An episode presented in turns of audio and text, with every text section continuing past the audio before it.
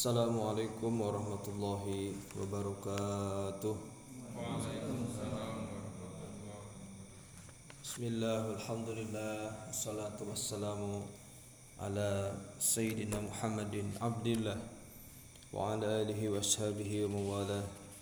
اللهم افتح لنا بفتوح العارفين ربنا افتح بيننا وبين قومنا بالحق وأنت خير الفاتحين الحمد لله رب العالمين Hadirin jamaah salat subuh rahimakumullah. Marilah kita lanjutkan kembali pembacaan kitab fikih Bulughul Maram. Kali ini masih tentang tasyahud. Bismillahirrahmanirrahim. Wa an Fadalah bin Ubaid radhiyallahu anhu qala Sami'a Rasulullah sallallahu alaihi wasallam rajulan yad'u fi salatih wa lam yahmadillaha wa lam yusalli ala nabi sallallahu alaihi wasallam faqala ajila hadha? Thumma da'ahu faqala idza shalla ahadukum falyabda bitahmidi rabbih was-sana'i alaihi thumma yusalli ala nabi sallallahu alaihi wasallam ثم يدعو بما شاء رواه أحمد والثلاثة وصححه الترمذي وابن حبان والحكيم dari Fadalah bin Ubaid radhiyallahu anhu ia berkata Rasulullah sallallahu alaihi wasallam mendengar seorang berdoa di dalam salatnya akan tetapi orang tersebut tidak memuji Allah dan salawat kepada Nabi beliau bersabda Orang ini tergesa-gesa. Kemudian beliau memanggil dan bersabda, "Apabila salah seorang di antara kalian salat, maka mulailah dengan memuji Tuhannya dan menyanjungnya. Kemudian bersolawat kepada Nabi, lalu berdoa sesuai dengan yang dikehendakinya." Hadis riwayat Ahmad. Hadis ini sahih oleh At-Tirmizi, Ibnu Hibban dan Hakim.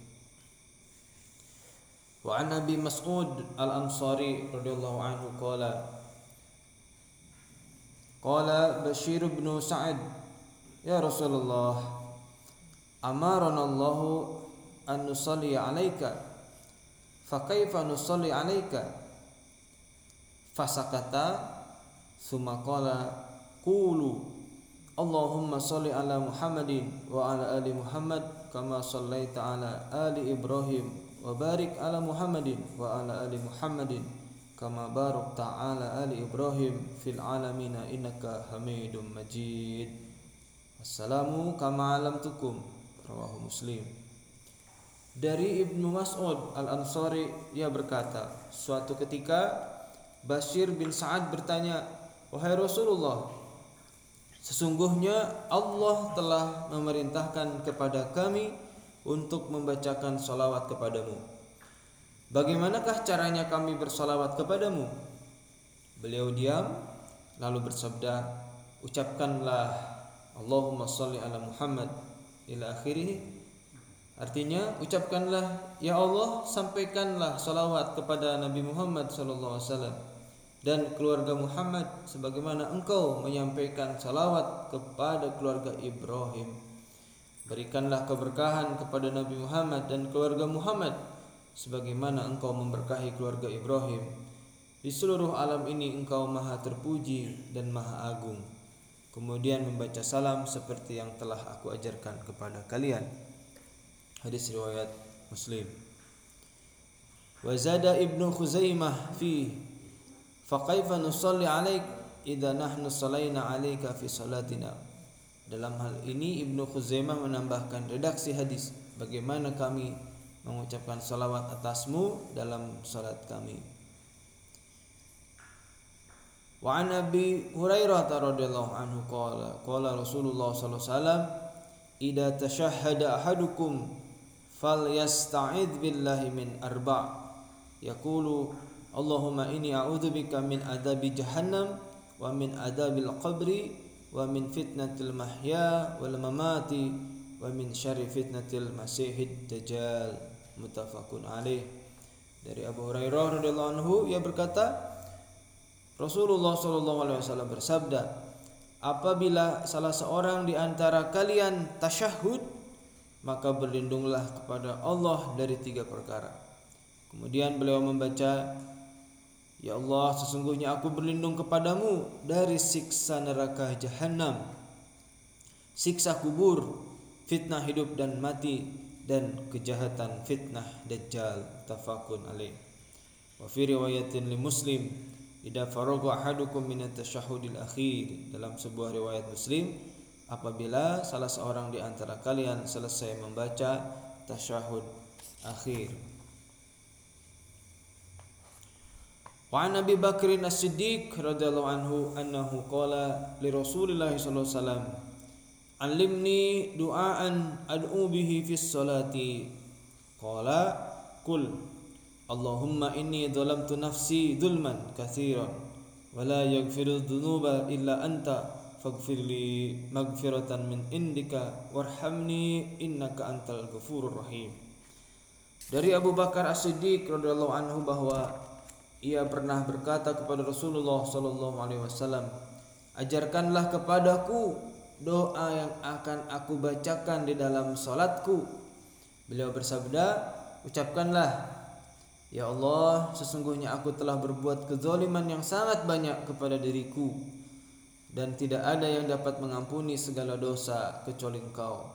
Oleh karena itu, ampunilah aku dengan segala ampunanmu dan sayangilah aku. Sesungguhnya Engkau Maha Pengampun dan Maha Penyayang. Wa an Wa'il bin Hujr sallallahu alaihi wasallam qala sallaitu ma'an nabi sallallahu alaihi wasallam fakana yusallimu an yaminihi assalamu alaikum warahmatullahi wabarakatuh wa an shimalihi assalamu alaikum warahmatullahi wabarakatuh rawahu Abu Daud bi isnadin sahih dari Wa'il bin Hujr radhiyallahu anhu ia berkata saya salat bersama Nabi sallallahu alaihi wasallam beliau mengucapkan salam sambil menoleh ke sebelah kanan dengan ucapan Assalamualaikum warahmatullahi wabarakatuh. Artinya semoga kesejahteraan dilimpahkan kepada kalian. Demikian juga rahmat Allah dan keberkahannya. Kemudian ke sebelah kiri dengan ucapan Assalamualaikum warahmatullahi wabarakatuh. Artinya semoga kesejahteraan dilimpahkan kepada kalian. Demikian juga rahmat Allah dan keberkahannya. Hadis riwayat Abu Daud dengan sanad yang sahih. Hadirin rahimakumullah, beberapa hadis barusan memberikan informasi kepada kita tentang e, doa-doa yang bisa kita panjatkan di akhir tasyahud dan praktek membaca salam pada rukun terakhir dalam sholat. Dalam hal doa terakhir ketika tasyahud Hal ini ternyata sangat dianjurkan oleh Nabi Shallallahu Alaihi Wasallam untuk dilakukan. Karena memang pada momen itu atau pada masa akhir sholat itulah menjadi salah satu tempat mustajabnya doa kita. Nabi Shallallahu Alaihi Wasallam memberikan rambu-rambu atau memberikan uh, aturan ya dan juga arahan bagi kita yang ingin memanjatkan doa di akhir dengan uh, satu arahan bahwa ketika kita berdoa maka awalilah terlebih dahulu dengan tahmid dengan ucapan hamdalah ucapan hamdalah dan juga ucapan pujian artinya bahwa sebelum kita berdoa ini menjadi salah satu etika saat kita berdoa kepada Allah adalah untuk memuji Allah Subhanahu wa taala. Karena pada hakikatnya doa itu adalah sebuah ungkapan permohonan kita selaku manusia, selaku hamba ya, ungkapan permohonan, ungkapan permintaan kepada Rob kita, pada Allah Subhanahu wa taala. Maka sudah sangat Eh, pasti atau tentu kalau kita meminta kepada Allah kepada Rabb kita mintalah dengan cara-cara yang baik mintalah dengan cara-cara yang beretika ya. salah satu caranya yang terbaik adalah dengan cara kita memuji terlebih dahulu pada Allah Subhanahu wa taala. Ucapan pujiannya bisa dengan kata-kata alhamdulillahirabbil alamin atau nahmaduhu atau ahmaduhu. Intinya adalah kita memuji atau dengan cara bahasa kita sendiri pun silahkan. Tidak perlu menggunakan bahasa Arab tetapi dengan bahasa kita sendiri. Namun tentunya kalau dalam akhir sholat ya kalau dalam bahasa sendiri ya tidak perlu dikeraskan ya karena nanti akan menjadi aneh kalau di akhir sholat kita memohon doa kepada Allah dengan bahasa Indonesia misalkan dan itu eh, keras kedengaran orang lain itu akan menjadi aneh.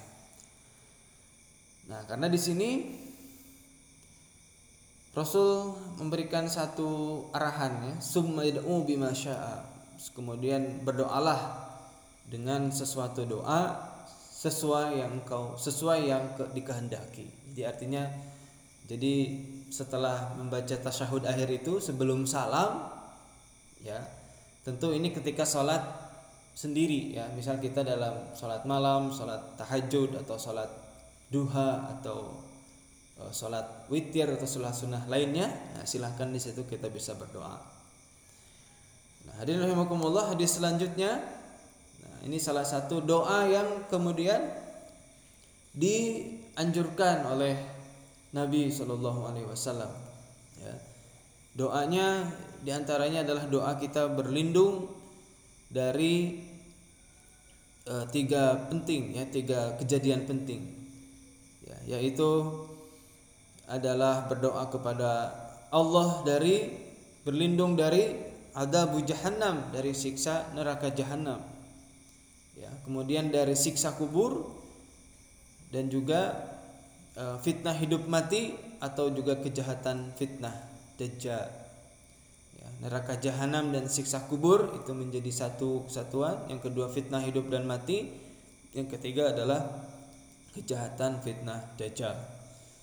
Ini doa yang uh, sudah populer juga ya sering kita baca. Allahumma inni a'udzubika min azabi jahannam wa min azabil qabri wa min fitnatil mahyaya wa mamati wa min syarri fitnatil masihid dajjal.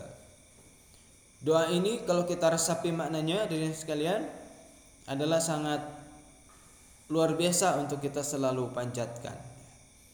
Karena tentu eh, ketiga kejadian ini adalah sesuatu yang sangat kita tidak inginkan. Pertama, kita sebagai seorang mukmin tentu adalah tidak ingin sama sekali untuk mencicipi yang namanya siksa jahanam. Karena neraka jahanam itu adalah memang diperuntukkan untuk orang-orang yang uh, berdosa ya, orang-orang yang banyak bermaksiat, orang-orang kafir, orang-orang musyrik, orang-orang munafik. Tentu kita seorang muna, seorang beriman, seorang mukmin jangan sekali-kali terbersit di pikiran kita untuk mencicipi neraka jahanam ini. Nauzubillahi atau juga azabil qabri atau juga siksa kubur. Naudzubillah min dalik. Karena siksa kubur ini adalah sangat pedih dan juga kita mohon kepada Allah Subhanahu wa taala untuk tidak juga terkena dari azab kubur ini. Azab kubur hadirin sekalian merupakan salah satu azab yang uh, saat ini sudah terjadi. Kalau azab jahannam itu terjadi nanti adalah setelah kiamat kubro semua alam dunia ini alam semesta ini hancur. Ada ba'as ada hari pembangkitan hari uh, apa hari pe, penghitungan amal kebajikan kita. Nah baru di situ masuk kepada surga dan neraka. Tetapi kalau azab kubur hari ini sudah terjadi bagi orang-orang yang memang sudah meninggal dunia. Nah, maka kita juga bisa untuk mendoakan orang tua kita atau saudara-saudara kita yang sudah meninggal dunia supaya mereka terhindar daripada azab kubur ini. Nah, kita seorang mukmin yang di akhir salatnya selalu membaca doa ini, insya Allah mudah-mudahan diijabah oleh Allah supaya kita sama sekali tidak tersiksa pada masa barzakh atau pada masa pada masa di alam kubur. Kemudian kita juga berdoa dari fitnatil mahya wa mamati ya, daripada fitnah hidup dan mati. Artinya adalah ujian hidup dan mati. Ujian ketika hidup kita saat ini dan juga ujian saat kita sudah mati. Artinya bahwa bisa jadi uh, setiap orang yang sudah meninggal dunia kemudian karena dia ketika di dalam kehidupannya melakukan perilaku-perilaku sesuatu perilaku yang diperbincangkan oleh orang banyak ya dan juga misalkan perbincangannya itu adalah negatif maka bisa menjadi fitnah ketika dia sudah meninggal dunia.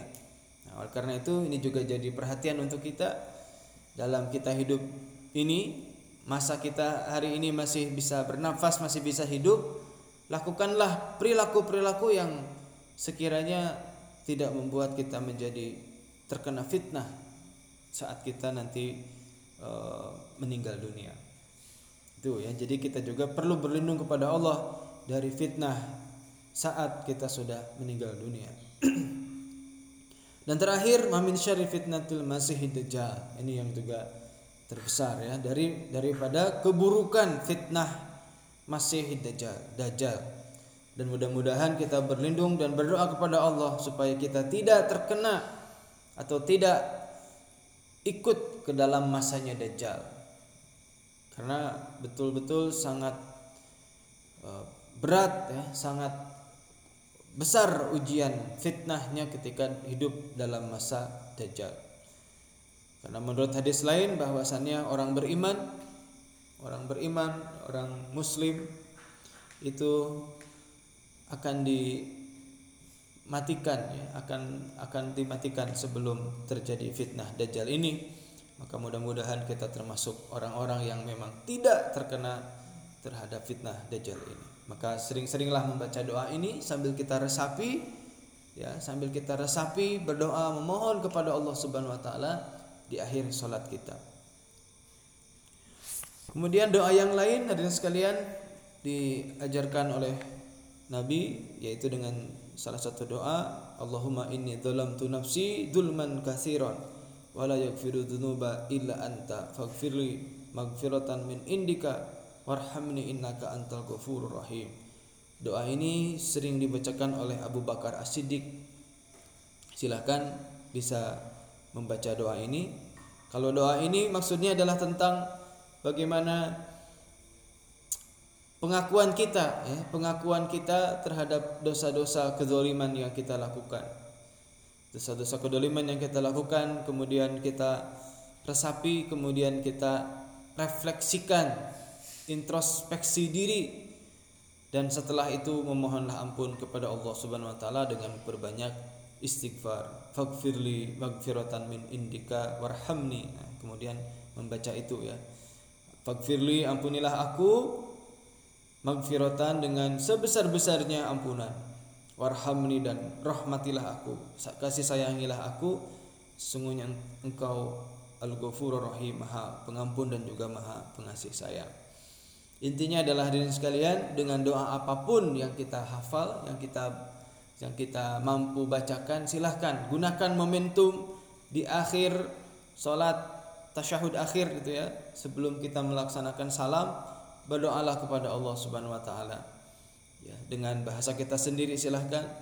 Atau misalkan sesekali ketika imam cukup lama ketika uh, menunggu salam ya daripada kita melamun tidak karuan ya nunggu misalkan kenapa imam ini enggak salam-salam? misalkan ya. Nah itu jangan memikirkan itu. Justru itu mari kita gunakan untuk berdoa kepada Allah dengan doa apa pun yang kita hafal ya dengan doa bahasa kita sendiri di dalam hati atau juga dengan doa-doa redaksi bahasa Arab yang sudah kita hafal. Jadi disilahkan. Hadirin kemudian setelah kita berdoa itu, kemudian Nabi mengajarkan tentang salam. Ya, salam Nabi seperti yang sudah kita sering lakukan ya dan dan ini termasuk rukun. Salam pertama menoleh ke kanan dan juga salam kedua menoleh ke kiri dengan redaksi Assalamualaikum warahmatullahi wabarakatuh. Namun tentunya uh, ucapan salam ini diucapkan secara zahar secara keras oleh imam tetapi bagi makmum tidak perlu terlalu keras ya. Jadi cukup kita sendiri yang kemudian uh, bisa mendengarkannya dan tidak perlu dijawab. Ya misal ya ada anak-anak kecil anak kita uh, apa mengucapkan salam dijawab Waalaikumsalam warahmatullahi wabarakatuh. Tidak perlu ya. Karena ini adalah bentuk salam uh, apa istilahnya bentuk bentuk uh, salam sebagai pemberian rahmat ya. Salam sebagai bentuk kepedulian kita kepada jamaah di sekitar kita kepada saudara-saudara muslim kita yang ikut sholat berjamaah bersama kita artinya bahwa Salam ini merupakan satu doa juga yang sangat luar biasa. Ya, kalau kita lihat redaksinya, Assalamualaikum warahmatullahi wabarakatuh. Itu adalah satu doa untuk semua orang yang berada di dekat kita.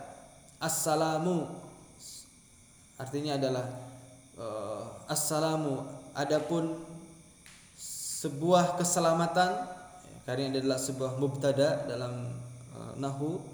Alaikum ya, semoga diberikan kepada kalian. Nah, alaikum kum itu kan sebagai mukhatab domir mukhatab untuk kata-kata antum ya. Mukhatab untuk e, orang-orang di sekitar kita orang-orang banyak kita ya. assalamualaikum rahmat uh, atau salam ya keselamatan keberkahan kebaikan semoga Allah limpahkan kepada kamu sekalian pada kalian semua. Warahmatullahi dan juga rahmat Allah. Wabarakatuhu dan juga keberkahan dari Allah.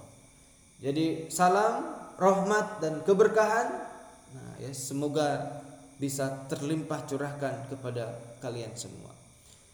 Saat kita mengucapkan salam ini artinya adalah kita sudah memberikan doa kepada orang-orang yang ada di sekitar kita.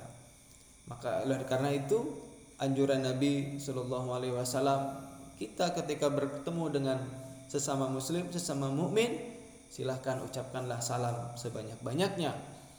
Dan kemudian wajib bagi orang yang mendengar salam, ya, bagi orang yang e, mendapatkan salam untuk menjawab salam ini.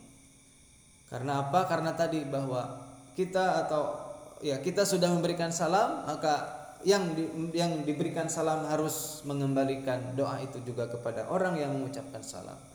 Subhanallah. Ini artinya hadirin sekalian, kita sama umat mukmin itu mari kita saling mendoakan, ya, saling memberikan, saling memberikan keberkahan, keselamatan. Jadi tidak hanya keselamatan itu untuk diri sendiri, tetapi juga kita saling memberikan itu.